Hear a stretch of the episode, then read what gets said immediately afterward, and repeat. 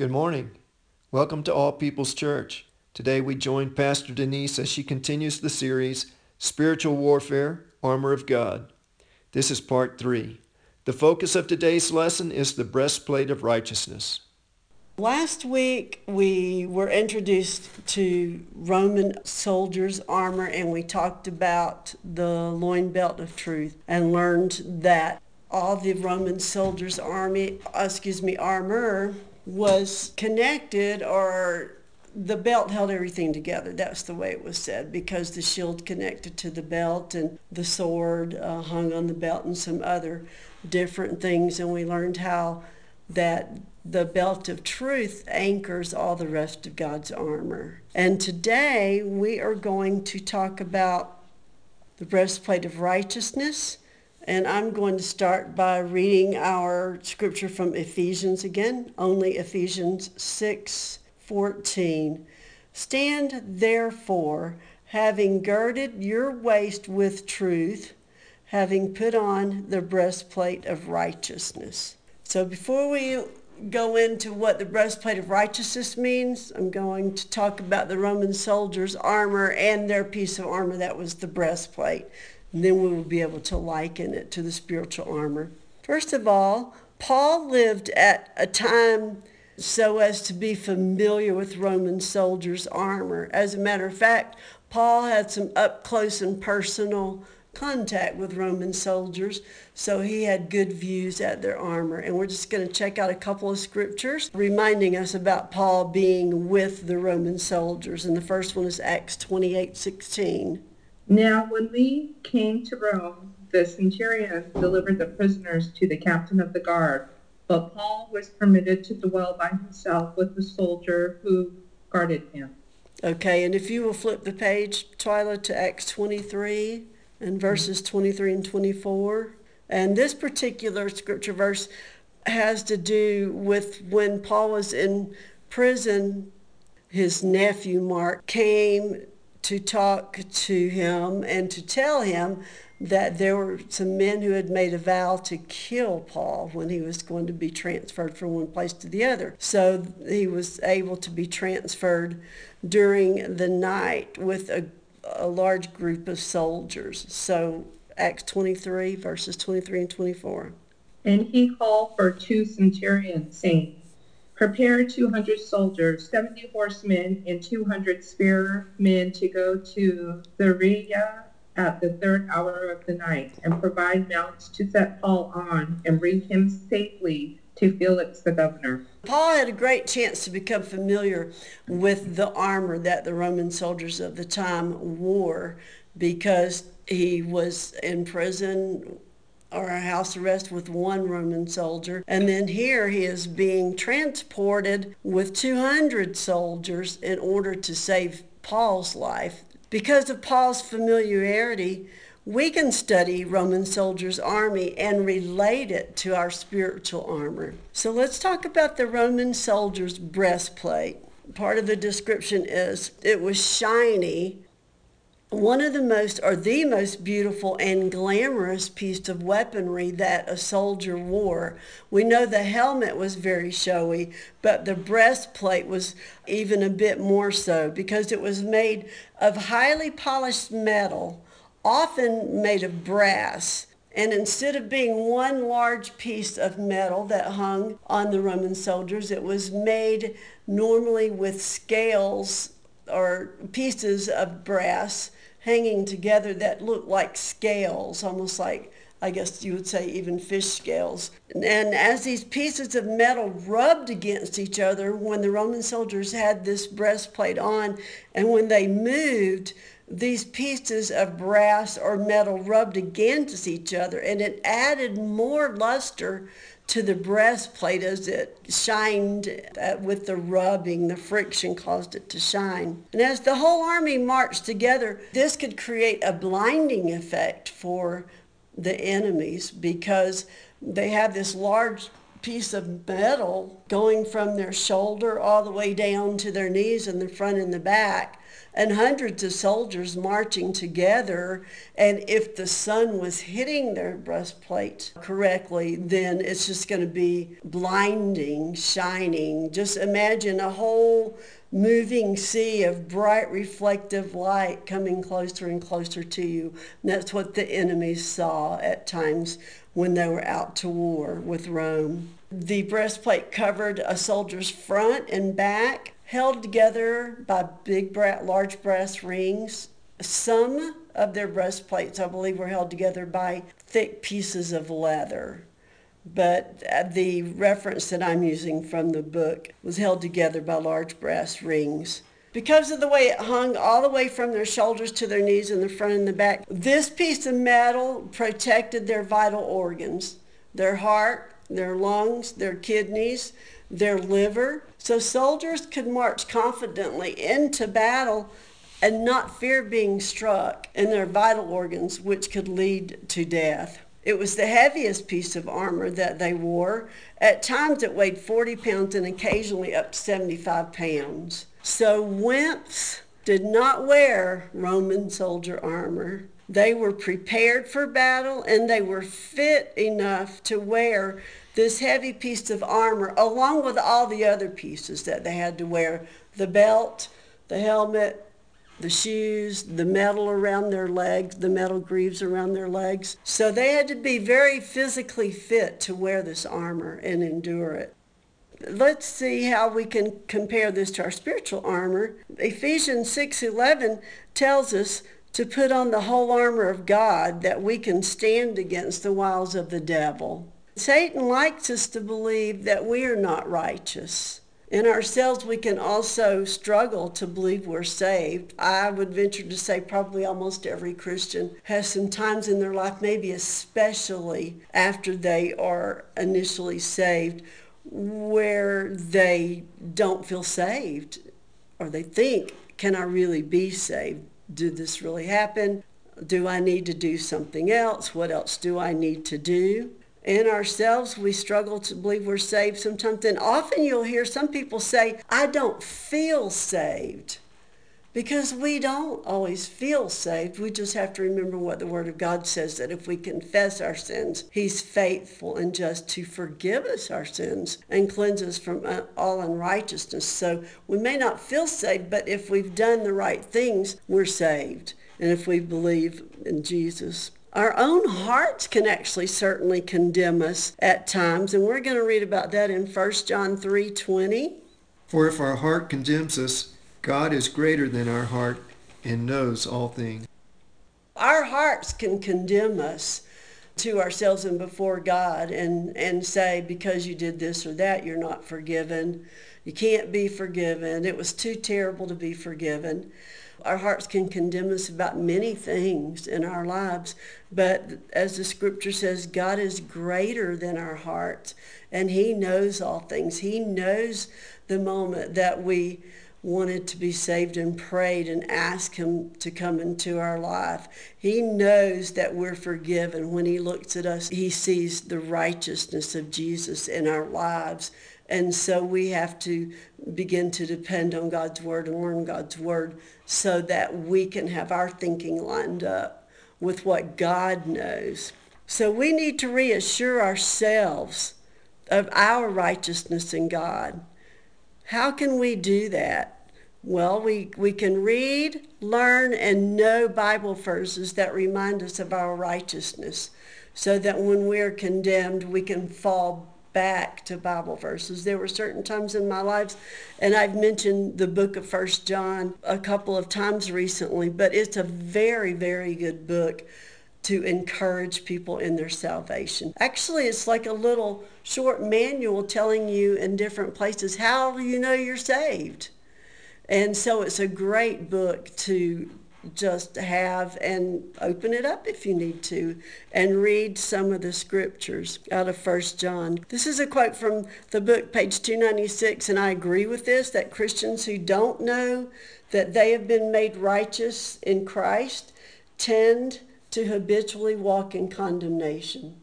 If you really don't know, you're going to walk in self-condemnation because you'll have this battle in your mind about your standing with God and your right standing with God. Or we will look at ourselves and see the things that we do that displease God, because we all fail from time to time. We all have lapses because we are human and will fail. And we have to remember that if we confess our sins, we're forgiven and we're still righteous with God at that time.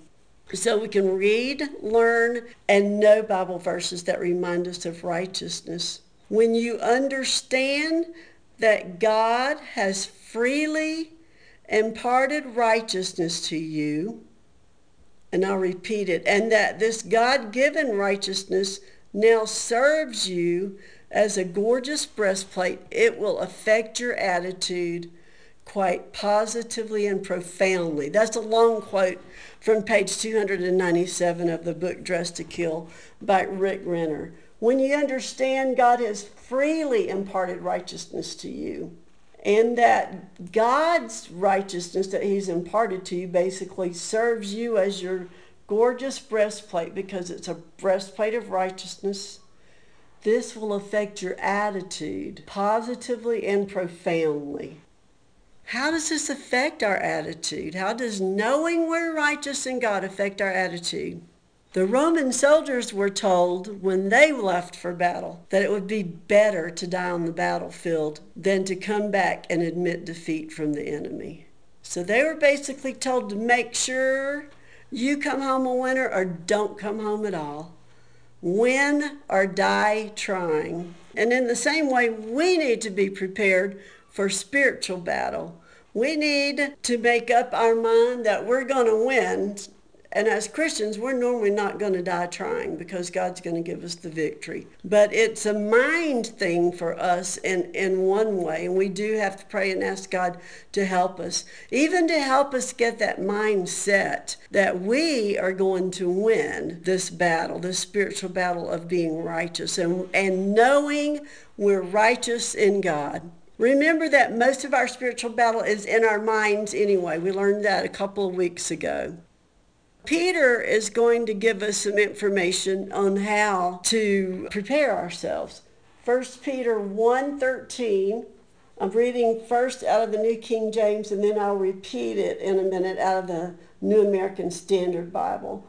First Peter one thirteen, Peter says, "Therefore, gird up the loins of your mind, be sober, and rest your hope fully upon the grace that is to be brought to you at the revelation of Jesus Christ."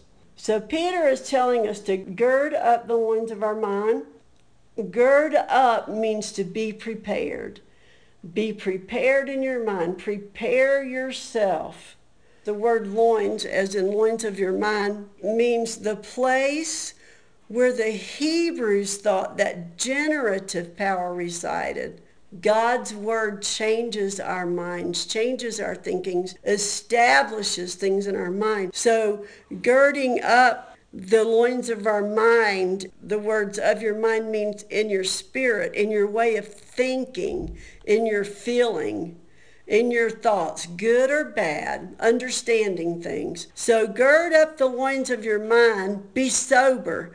Rest your hope fully upon the grace that's to be brought to you at the revelation of Jesus Christ. Basically means to prepare your minds. That's the place where thoughts generate. That's the place where God's word will change you in your thinking if you learn your, if you uh, get in his word and learn it.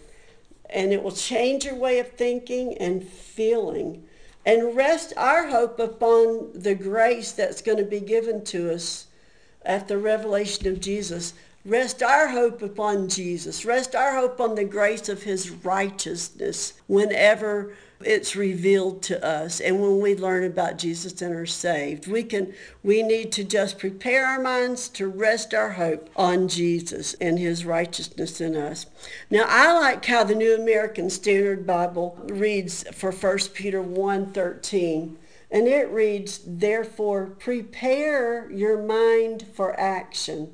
Keep sober in spirit. Fix your hope completely on the grace to be brought to you at the revelation of Jesus Christ. I love it. It's so simple when, when you read, prepare your mind for action. Be serious about serving God. Be serious about knowing who you are in Christ. We need to be prepared in our way of thinking, according to Peter. We need to prepare ourselves intellectually, according to Peter, but how do we do that? We need to know, as I've said, that we're righteous in God. There are many scriptures about our righteousness in God. I'm going to read from Second Corinthians five, and then I'm going to ask Daryl to read from First Corinthians one. Second Corinthians five says, talking about Jesus, five verse twenty-one, says, God made him who had no sin to be sin for us, so that in him we might become the righteousness of God. It's talking about Jesus. God made Jesus, who had no sin, none at all, to be sin, basically on the cross when he died. He bore our sin, to be sin for us, so that in Jesus we might become the righteousness of God. Okay, let's see what First Corinthians one verses thirty and thirty-one says about God's righteousness. But of him you are in Christ Jesus, who became for us wisdom from God, and righteousness and sanctification and redemption, that as it is written, he who glories, let him glory in the Lord.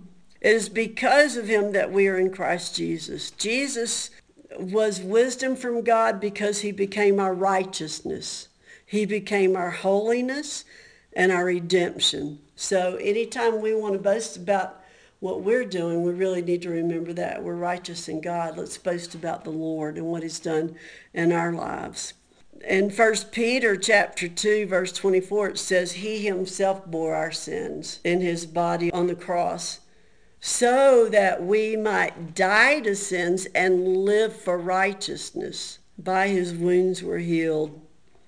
And in Romans chapter three, verses twenty-one and twenty-two, it says, apart from the law, the righteousness of God has been made non- known to us. This righteousness is given through faith in Jesus Christ.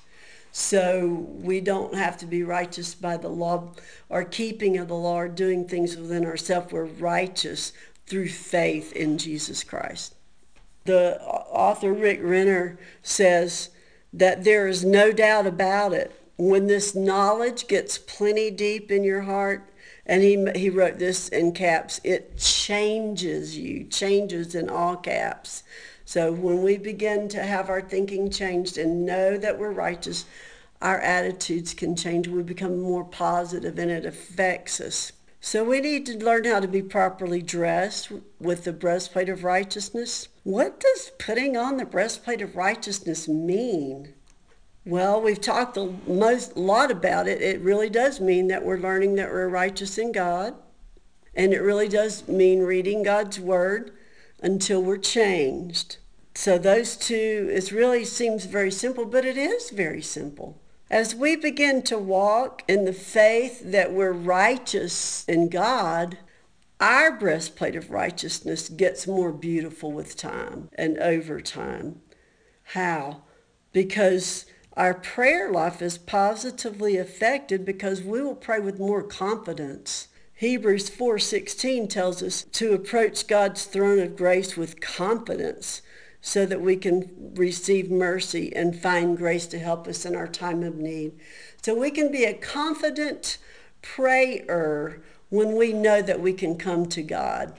Even if we fail, even if we don't feel saved, we've been saved. So we can pray confidently and ask God in confidence for things in our lives, and ask him for help and grace and mercy and our needs. Part of the Lord's Prayer is, give us today our daily bread, which refers to the needs in our life for the day. Number two, righteousness changes our attitude about ourselves and people around us. How does that happen? In my opinion, when we begin to know that we're we're a person who's saved and walking with God, we begin to think differently. And then we get to positions where when others irritate us or, or frustrate us or aggravate us or whatever, you know, if a relationship or an encounter really with someone doesn't go very well, our attitude about them can change in the sense that we can begin to pray for them to come to know the Lord if they're not saved. And we can begin to pray for them if they are a person serving God. If we need to ask the Lord to help them to realize what they've done wrong, we can, or to bless them to know him closer. So when we pray for other people like that, it's gonna it changes us too, changes our attitude inside.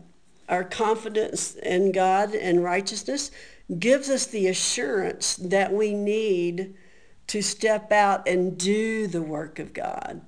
Why? Because we can realize within ourselves that first of all, our salvation depends on God, on Jesus, what he did, and our faith in him. Secondly, our righteousness depends on the blood of Jesus. And third, we can be confident in God. And when we can get all those things right in our lives, we can be more confident in doing a work that God called us to. We can fall back on God. We can realize that it's not our work anyway, that really it's God's work, it's God's word, it's God's kingdom we're working in. So we just have confidence that it's all about God and much less about us, except for our obedience to do what he called us to do. In conclusion, I'm going to quote from page three hundred eight. Keep walking, keep marching, keep moving forward, and don't let the enemy talk you out of enjoying the benefits of your right standing with God. And I'm going to look up the lyrics to a particular song that I want to read to you. This song is "Oh for a Thousand Tongues to Sing," and you may have heard it many times, but I think that it's fitting for this, because we're talking about who we are in God. Oh, for a thousand tongues to sing my great Redeemer's praise, the glories of my God and King, the triumphs of his grace. My gracious Master and my God, assist me to proclaim, to spread through all the earth abroad, the honors of your name. And here we go. Jesus, the name that charms our fears, that bids our sorrows cease. 'Tis music in the sinner's ears. 'Tis life and health and peace. And this is the one that I really goes with our lesson, the verse. He breaks the power of canceled sin. He sets the prisoner free. His blood can make the foulest clean. His blood availed for me. So to God all glory, praise, and love be now and ever given by saints below and saints above, the church in earth and heaven. So he breaks the power of canceled sin. He sets the prisoners free. His blood can make the foulest clean. His blood availed for me. We just need to trust him, and that's how we can walk with a breastplate of righteousness on. Amen. Amen. This message has been brought to you by All People's Church of Arizona. We are a virtual church headquartered in Flagstaff. If you have found this audio message to be useful and you would like to join us for our Sunday service, please find the Zoom link on our website at A P C of A Z dot org. Our service starts at ten a.m. Mountain Standard Time. If you would like to know more about eternal life through Jesus, continue to listen for more information. The first and most important step to eternal life through Jesus is to accept him as your Lord and Savior. It is an act of the will. The basics of salvation or reconciliation with God the Father can be summarized in three statements. First, you must understand that we are all spiritually dead, that is, separated from God, and cannot be reconciled to him on our own.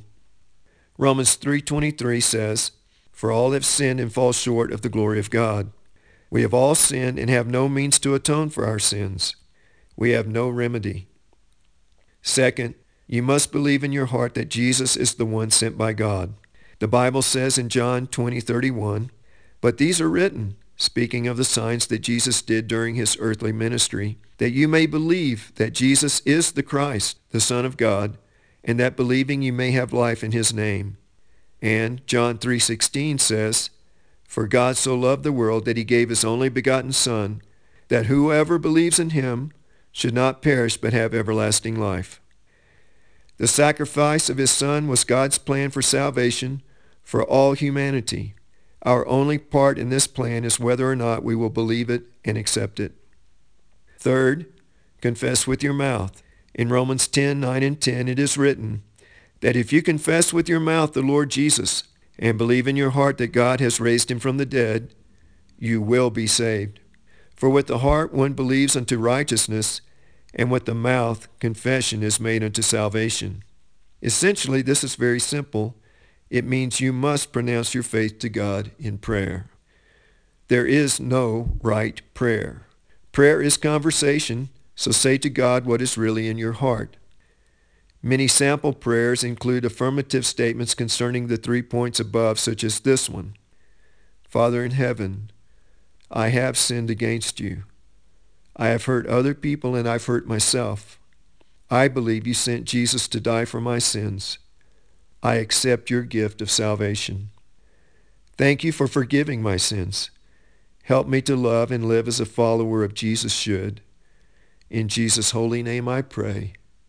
Amen." Finally, go to church on Sunday to strengthen your faith. Accepting Christ Jesus as your Savior is the first step, but the journey of faith is a long one. There is much to learn and you will need friends to help. We would love for you to attend All People's Church and become part of our fellowship. As noted above, it is as easy as clicking on the Zoom link found at A P C of A Z dot org. Contact me by Facebook Messenger or by email at A P C of Arizona at protonmail dot com for more information or to talk about faith in Jesus Christ. My prayers are with you, and I hope to hear from you. This concludes our message for today.